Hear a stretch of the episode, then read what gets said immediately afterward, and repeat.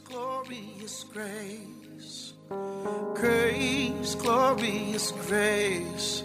At the cross, you called it finished. You're about to listen to Grace Pills by Reverend Josh Lai, lead pastor at Charis Center International. Reverend Josh Lai is a preacher of the gospel of the grace of our Lord Jesus Christ. Be blessed as you listen.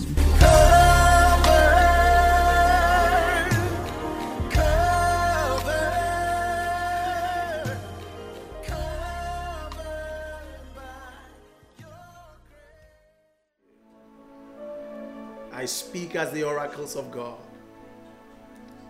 I speak with grace that only you, God, supplies. The word of God shall be divided precisely and accurately. There shall be no errors, no contradictions. There shall be clarity of thought, purpose, understanding, and expression, all in the light of the audience of one Christ, our Lord Jesus. May you receive the glory. May we receive the edification. In the name of Jesus. Amen and amen. Well, I want to continue today with what I started last week. Like I said from the beginning, know it right. Paul's thorn in the flesh, part two. Know it right. Paul's thorn in the flesh, part two. Now, you realize that last week we established the fact that putting sickness in Paul's gospel was an affront to the word of God. And that is why wrong thinking produces wrong believing. And this results in wrong experiences. And most people, as a matter of fact, I was talking to somebody today, and he said he heard a preacher say that Job, um, sorry, Apostle Paul was suffering from epilepsy. And he had serious problems uh, in the area of weaknesses with women. And that was the part of the infirmity he was talking about. And so it really gives cause for worry when we don't precisely and accurately divide the Word of God. It would definitely lead us to presume what is not Scripture, and therefore it will lead us to believe what we're not supposed to believe, think what we're not supposed to think, and then in the end, we'll live what we are not meant to live. Now, for example, the moment you believe this, that what Apostle Paul was talking about with regards to his infirmity in 2 Corinthians 12, verse 7, then all that you're going to say is that when you are sick, it is the will of God. Because the way they explained the scripture was that God was the one who brought him the sickness in order to humble him. So you see, for some of us, when you're going through certain very bitter experiences, you console yourself with this scripture that God is the one behind it and God is using it to humble you. No, that is not what scripture says. As a matter of fact, Job suffered the same fate and he later found out. Job chapter 42, verse 5. Job said, I have heard of you by the hearing of the ear, but now my eyes sees you. So you see, Job said, I knew you by the things that people said you are. So you see, his concept of God or his concept of the understanding of God came by people's experiences. But then, after he had gone through his experience, then he realized that he saw God wrongly. So he said, Now I know you not by what somebody said. I know you because you have revealed you to me. I like the way the Good News Bible puts it. Job 42, verse 5, the Good News Bible, he says, In the past, I knew only what others had told me. But now I have seen you with my own eyes.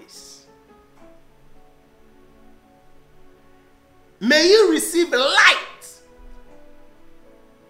that comes by the word of God in exactitude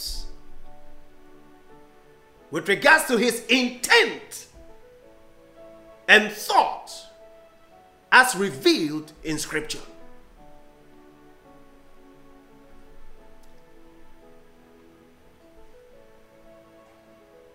Many of us can be like Job. And James warns us of seeing God in the light of presumption or assumption. Look at how James warns us. James 1 13. And then we jump to 16 and 17. I'm reading from the New King James Version. Let no one say when he is tempted, I am tempted by God. For God cannot be tempted by evil, nor does he himself tempt anyone. Did you hear that? So, how do you say God tempted Apostle Paul with sickness? It's unfounded. Look at the 16 and 17. Do not be deceived, my beloved brethren. Every good and every perfect gift is from above and comes down from the Father of lights, with whom there is no variation or shadow of turning. Did you see that? So, James is saying there is no way God will have something good for you and change his mind about it.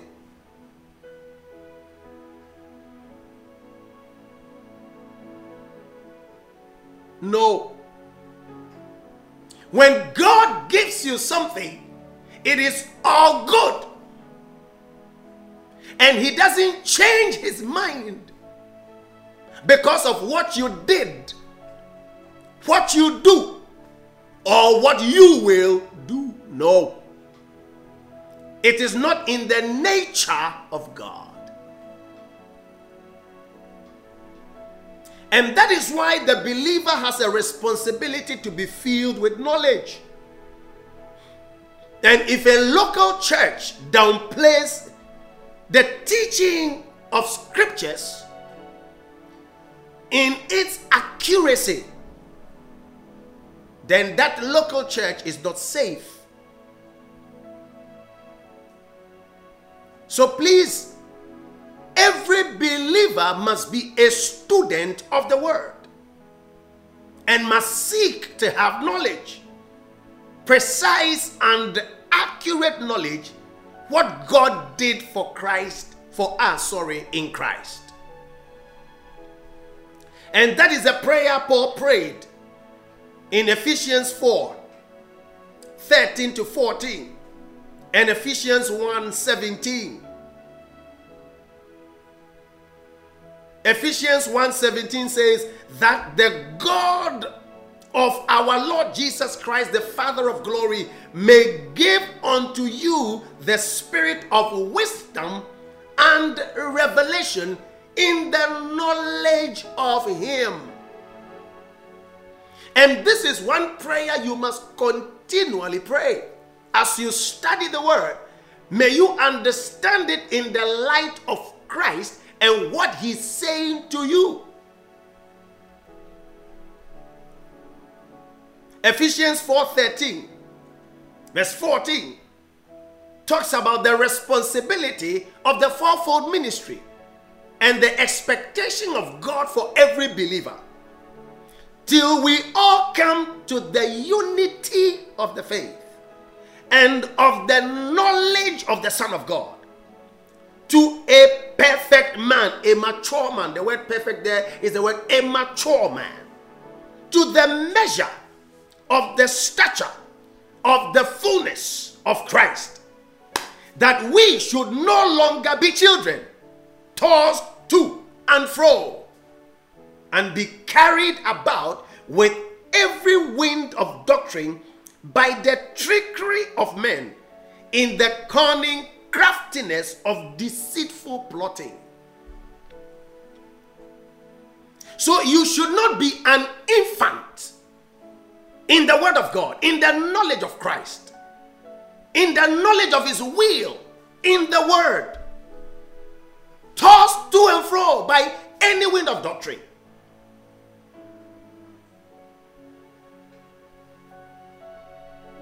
It leads you into deception because it is only the ignorant that can be deceived. It is what you don't know that is used to deceive you.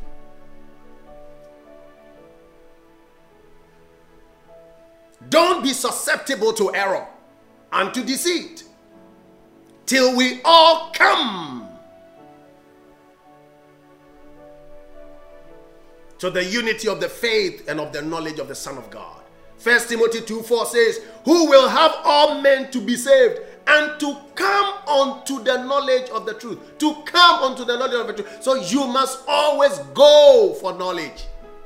Knowledge of Him in His Word.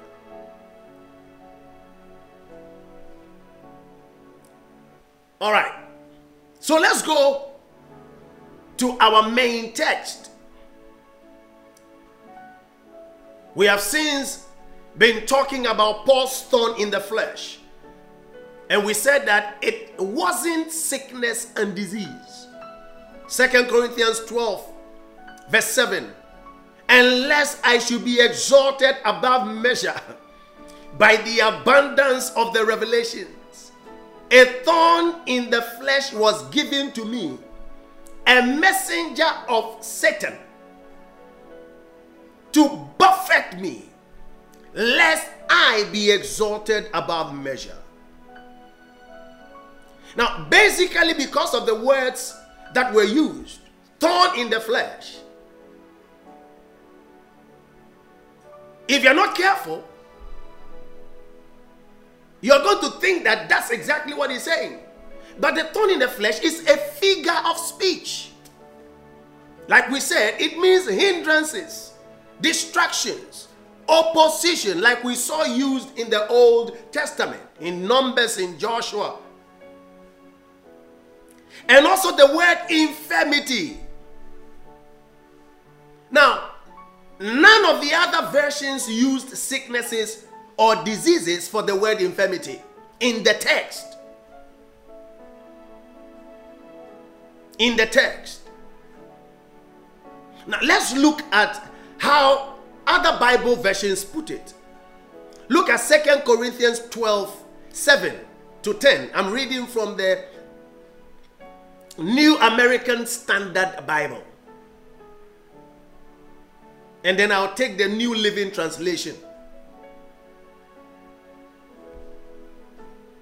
Because of the surpassing greatness of the revelations, for this reason, to keep me from exalting myself, there was giving me a thorn in the flesh, a messenger of Satan to torment me. To keep me from exalting myself.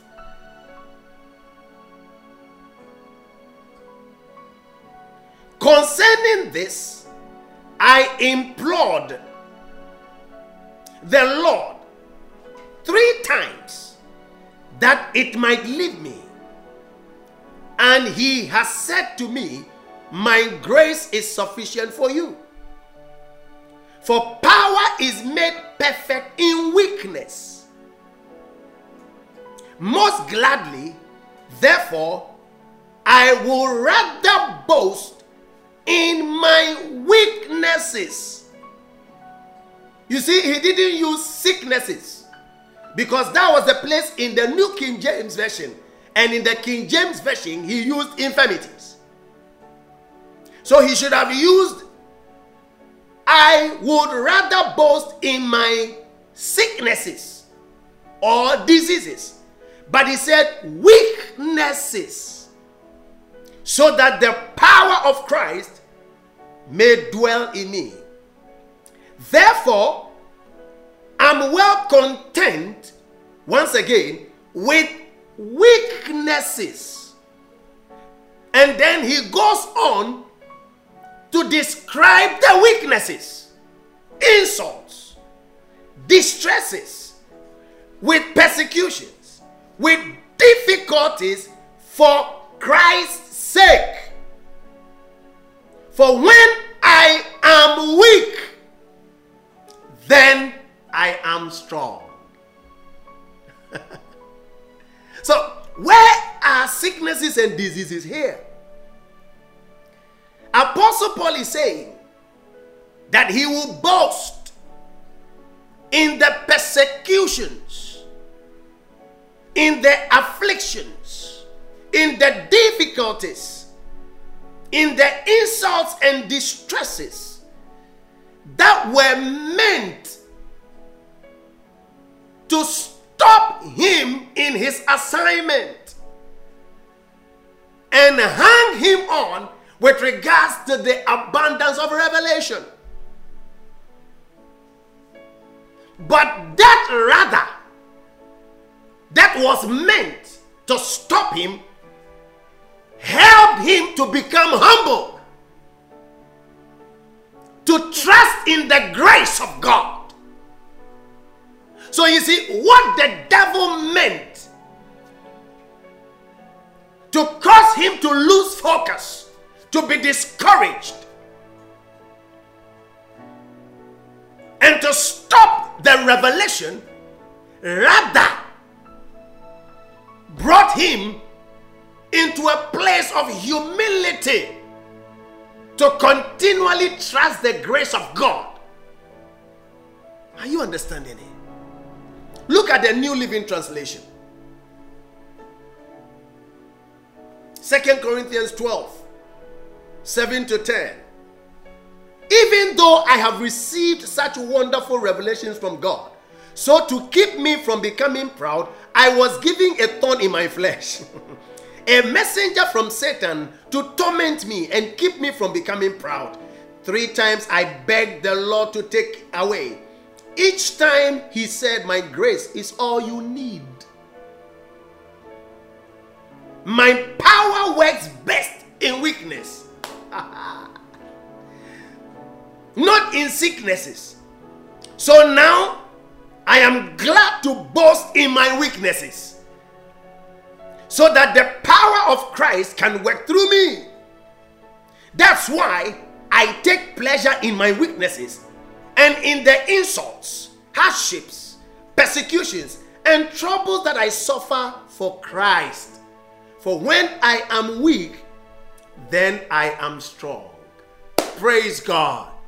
You see, the power of God works in our place. Listen to me, where the enemy hits us. How do you have a testimony when the power of God breaks forth? It breaks forth when the enemy hits. That is where you rely on Him and you see His power at work. True or false? So you see, it is not God that brought Apostle Paul the persecutions, it was the devil fighting him because of the gospel. And the abundance of revelation that today you and I will have in the word. But what the enemy used to try to bring him down, God, by Apostle Paul humbling himself, used it to rather solve. Praise God.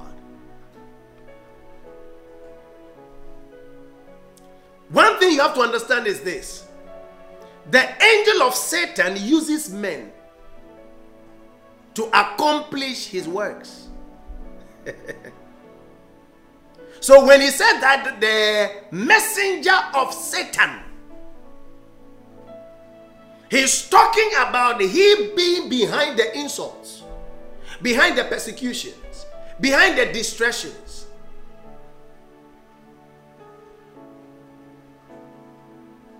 Just like Satan did with Jesus.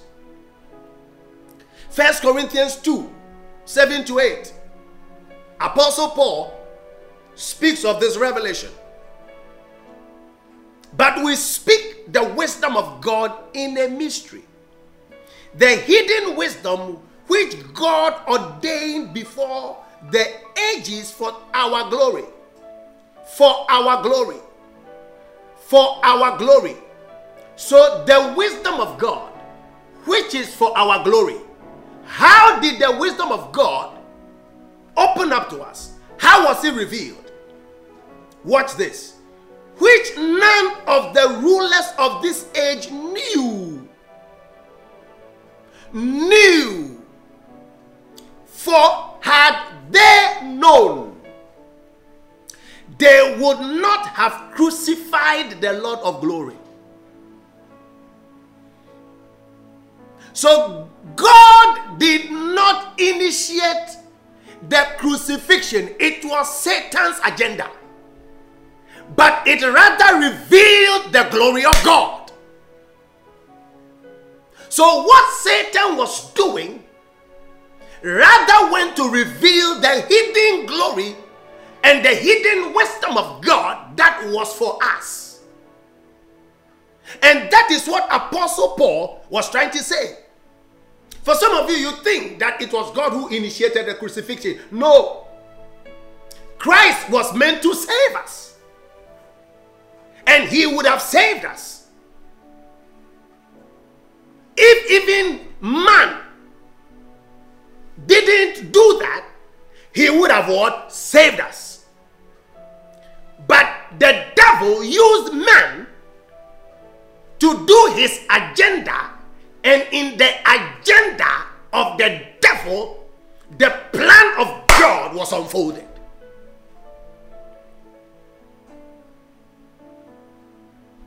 Let me give you an example so you know that it was not God's agenda, it was Satan.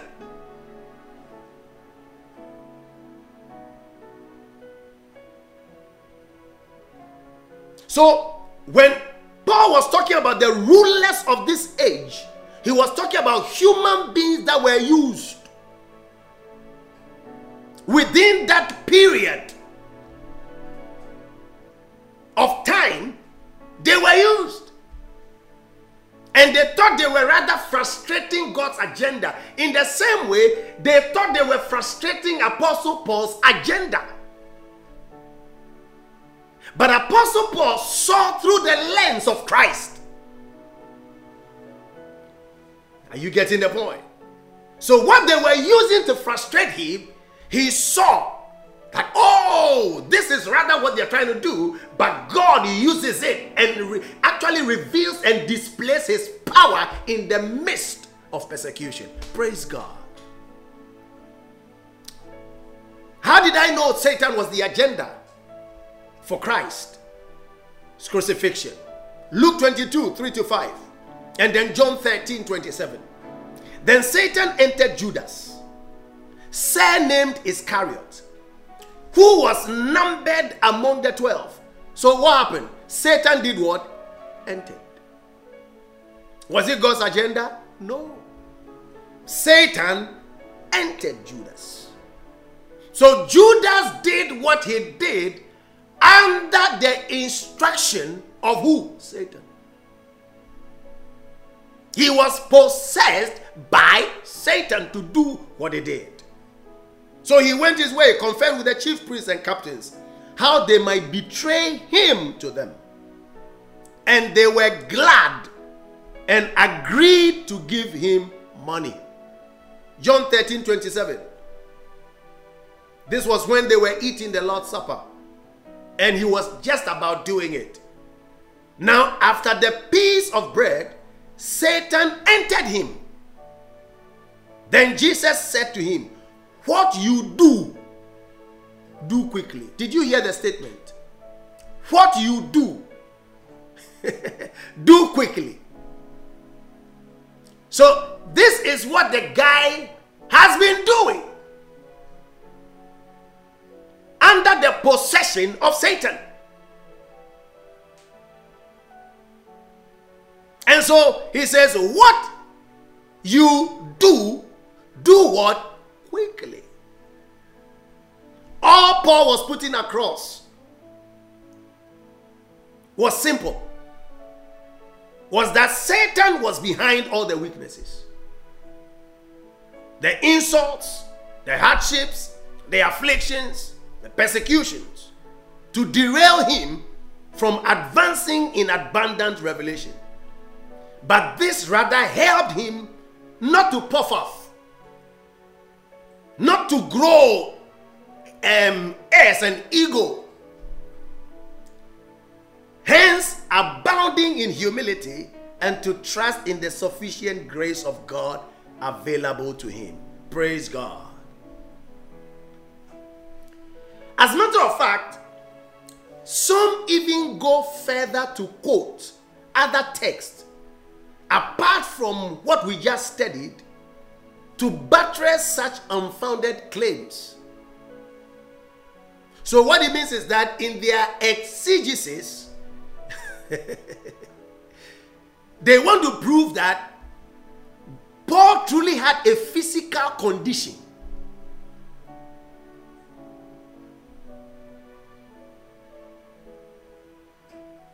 Meanwhile, the guy was healing all manner of sicknesses and diseases.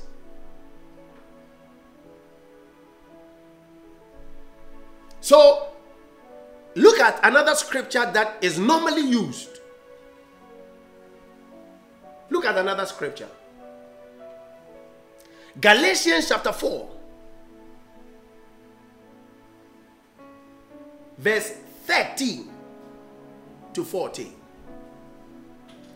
Galatians 4 13 to 14. You know that because of physical infirmity, I preached the gospel to you at the first.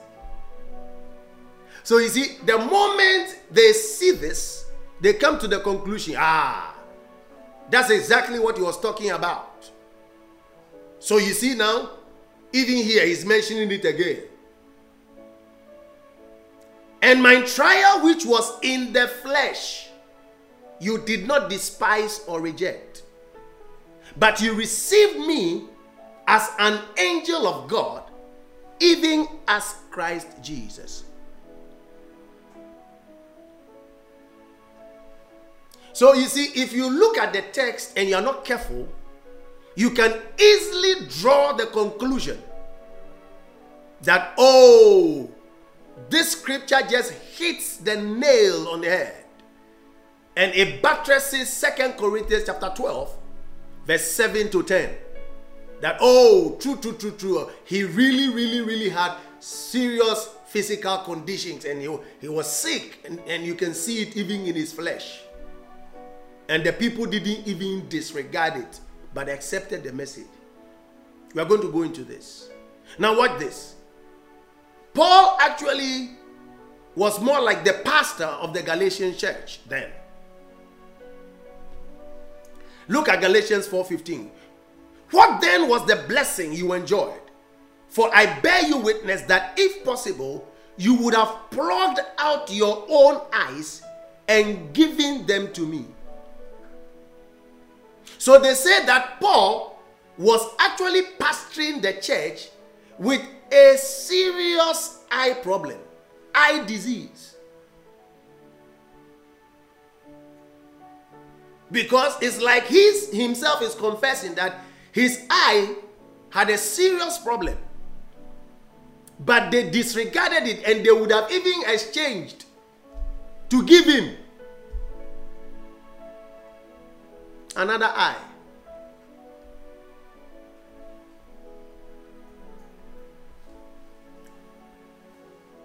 Hmm.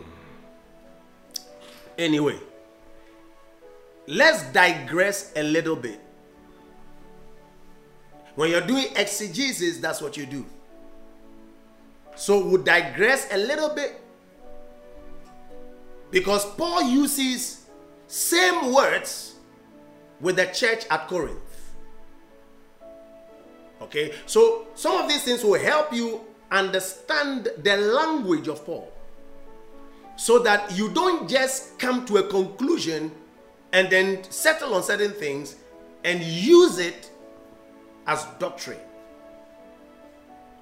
Look at 1 Corinthians chapter 2 verse 1 to 3. Reading from the New King James Version. And I, brethren, when I came to you, did not come with excellence of speech or of wisdom, declaring to you the testimony of God. For I determined not to know anything among you except Jesus Christ and Him crucified. Check the three. I was with you in weakness, in fear, and in much trembling.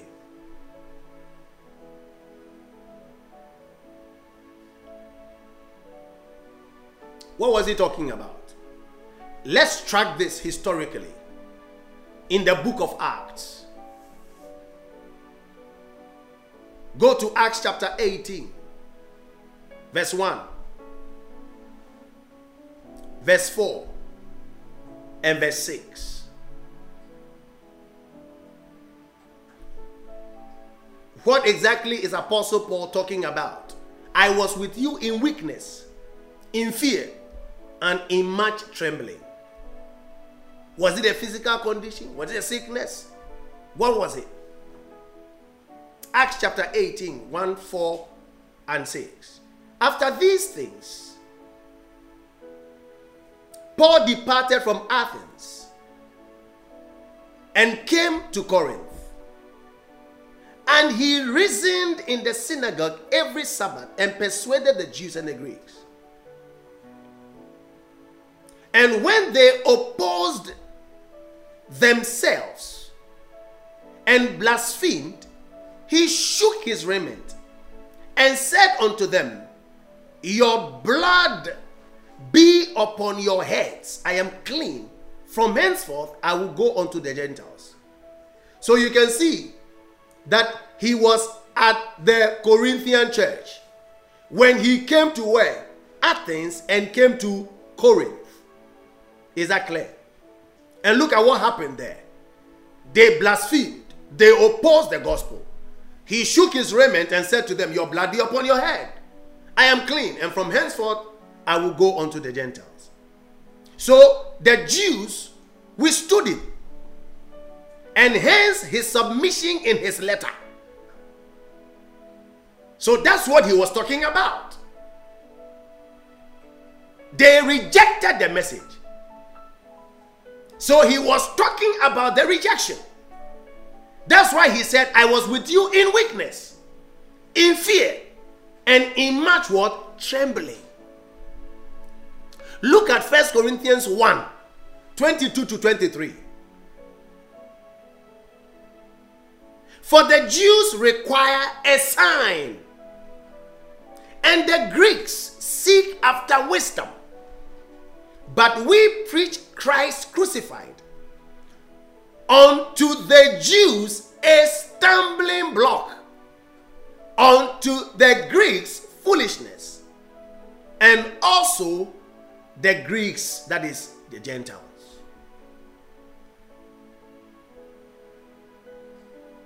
So you can see clearly that they rejected the message. And in the rejection of the message, Paul, in his language, says, I came to you in what? Weakness, in fear, and in trembling. Why? Because he was opposed vehemently and they didn't accept the message. He had nothing at all to do with any physical condition, it has to do with their acceptance of the gospel. They didn't accept it. Look at Acts 18 17.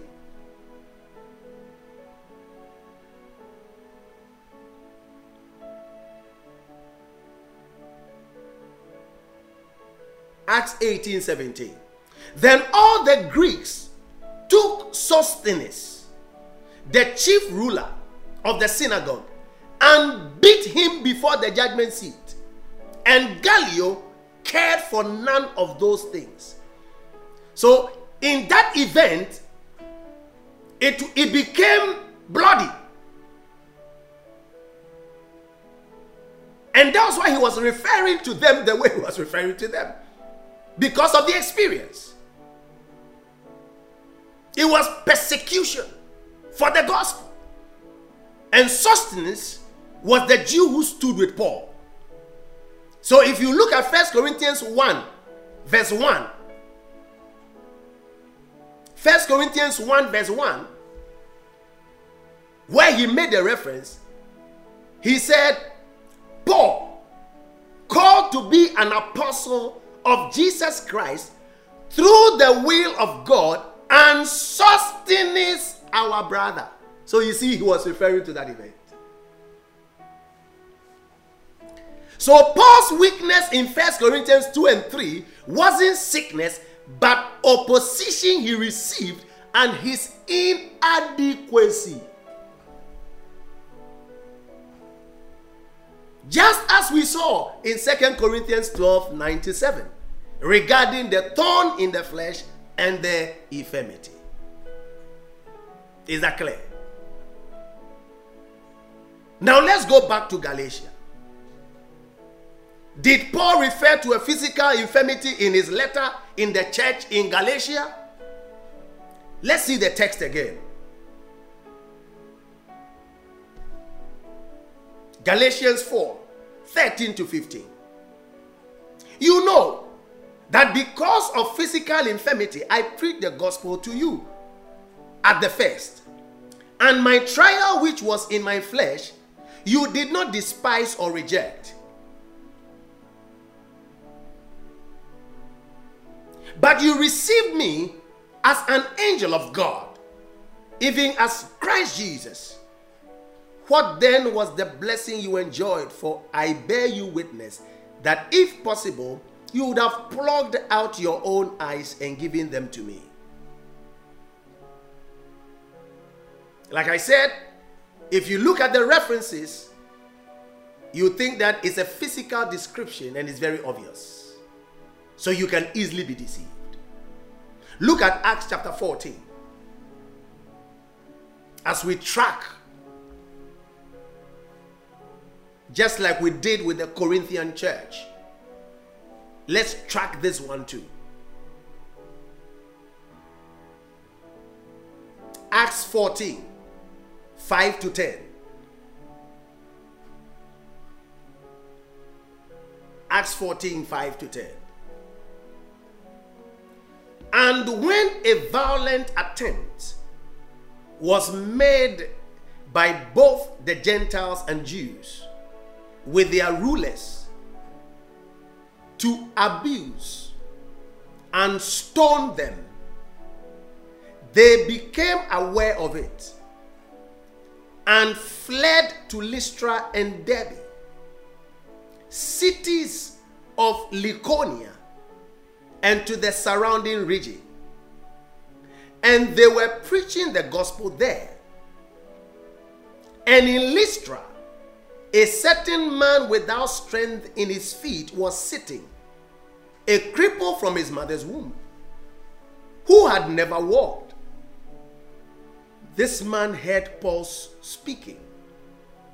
Paul, observing him intently and seeing that he had faith to be healed, said with a loud voice, Stand up, straight on your feet.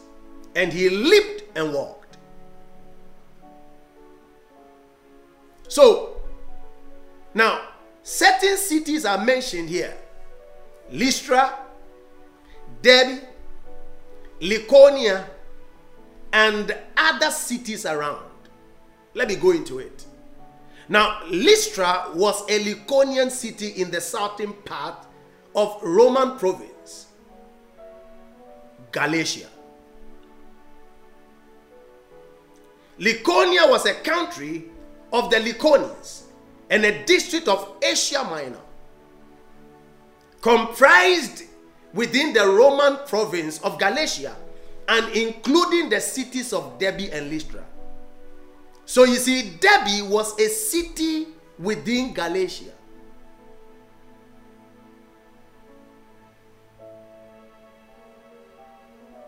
So those Paul wrote to lived in these places.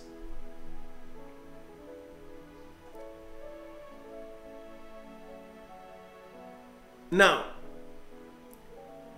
after the miracle, Paul was stoned for refusing deification because they want to deify him as a god. And Paul refused. Look at Acts 14 19. Then Jews from Antioch and Iconium came there, and having dragged, having persuaded the multitude, they stoned Paul and dragged him out of the city, supposing him to be dead. So, what it means is that they pelted him with rocks, just like they did to Stephen.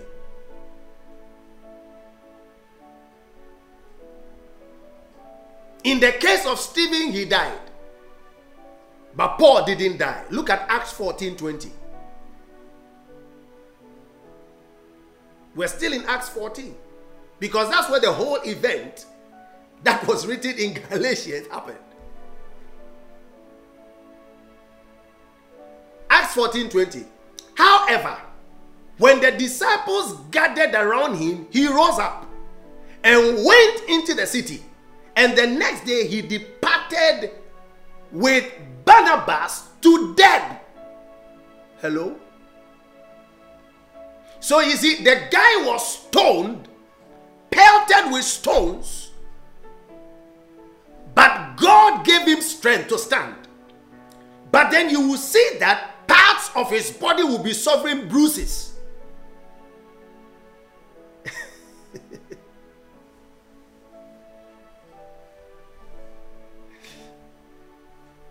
so look at 14 21 to 22. Acts 14 21 to 22. And when they had preached the gospel to that city and made many disciples, they returned to Lystra, Iconium, and Antioch, strengthening the souls of the disciples, exhorting them to continue in the faith, and saying, We must, through many tribulations, enter the kingdom of God.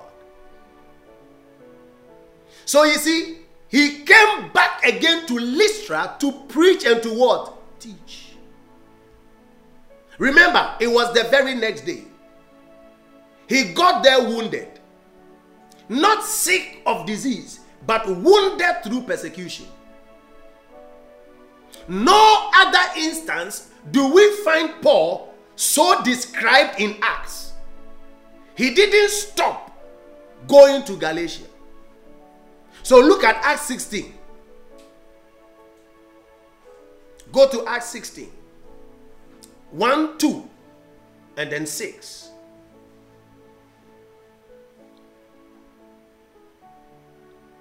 Then he came to Derbe and Lystra, and behold, a certain disciple was there named Timothy. So that is where he met Timothy.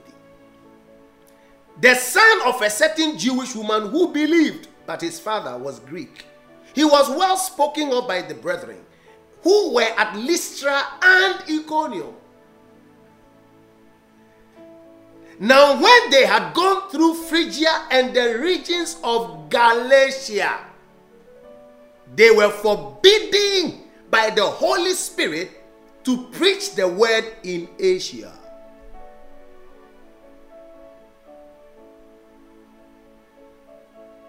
Is it clear now? So now let's read again Galatians 4. Let's go back to the scripture 13 15. Galatians 4 13 to 15. That is where we see the scripture. You know that because of physical infirmity, I preached the gospel to you at the first. Does it make sense now? And my trial, which was in my flesh, because I was stoned, because I was wounded, you did not despise or reject, but you received me as an angel of God, even as Christ Jesus. What then was the blessing you enjoyed? For I bear you witness that if possible, you would have plucked out your own eyes and given them to me. So this was Acts 14. He was talking about.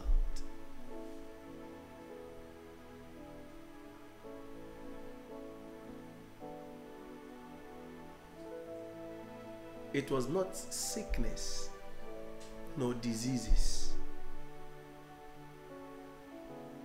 He didn't have any physical condition.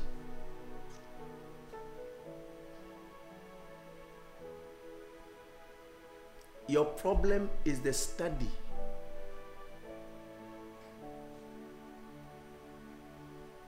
You spend time with business, with gossip, with a lot of things rather than the word.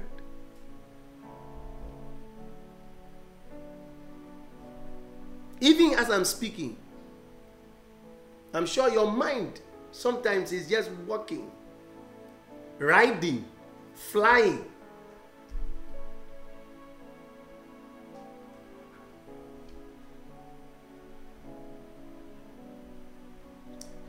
Listen to me. What Paul suffered, the apostles suffered too.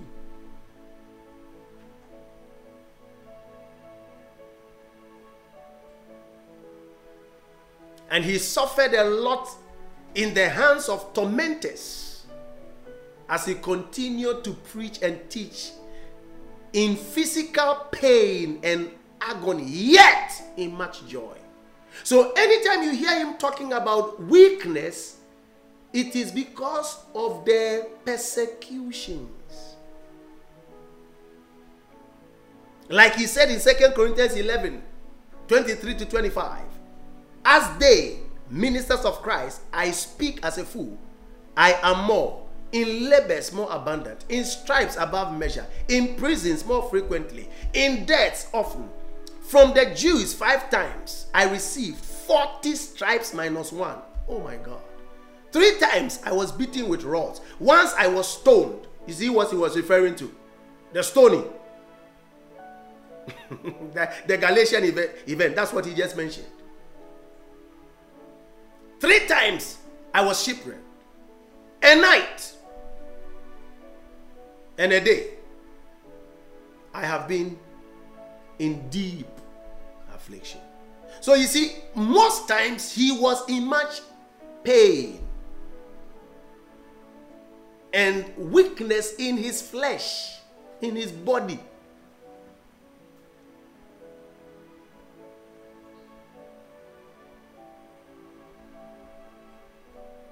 Where did they learn this?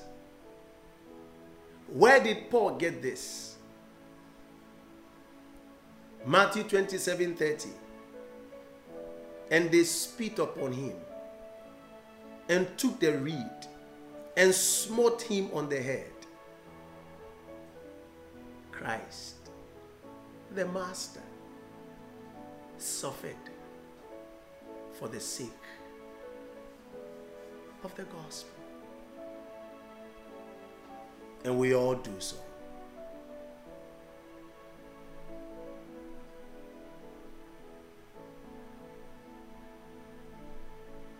It will be absurd and nonsense to use some of these verses or text to justify why divine healing isn't available or why God may allow sickness in our lives. It is an error of interpretation.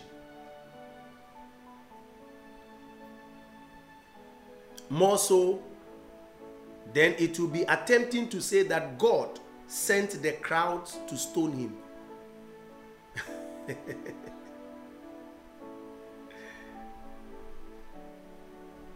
this was a guy who God used to heal so many.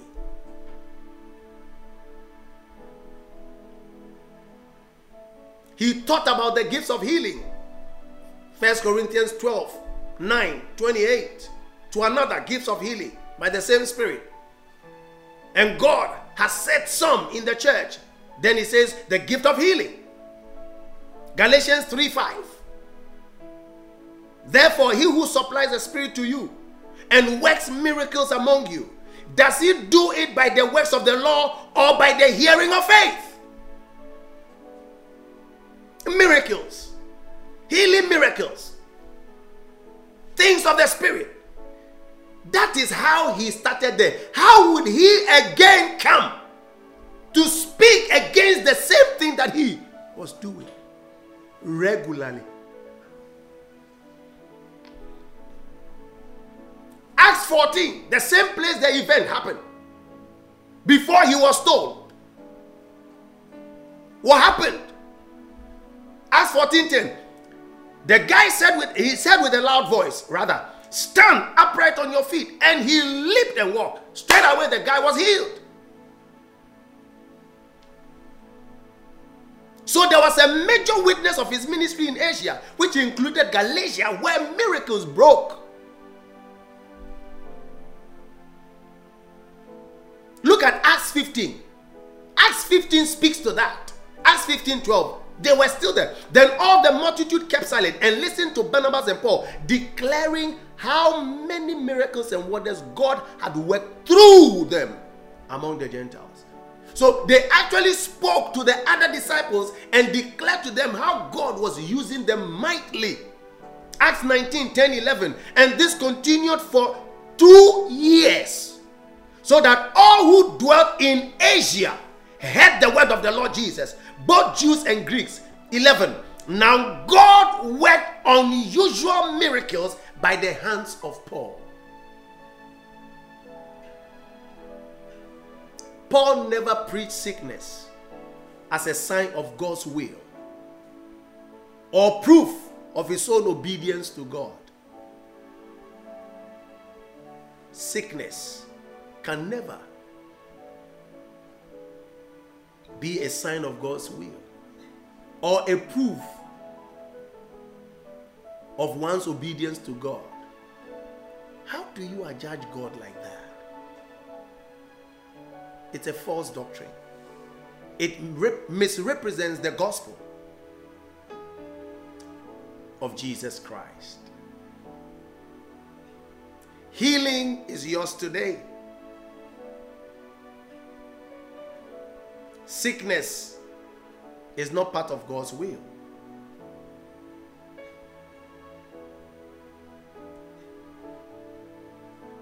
It is God's perfect will that you are healed, that you walk in health, if you can only believe. Sickness can never have your body nor plague you. I'll come your way again next week and we shall round it up. You are blessed. You are favored of God. Walk in understanding and in knowledge so you are not deceived. So you are cheated out of your inheritance. So you die and you go and you realize that you had so much in store for you, but just because you didn't know. Jesus loves you. I love you so much. Bye bye. Grace, glorious grace. Grace, glorious grace. At the cross, you called it finished. Thank you for listening to Grace Bills by Reverend Josh Lai, lead pastor, Caris Center International. We believe the word has begun a good work in you. May God's amazing grace lead you to a peaceful and joy filled life. Caris Center International, living heaven on earth.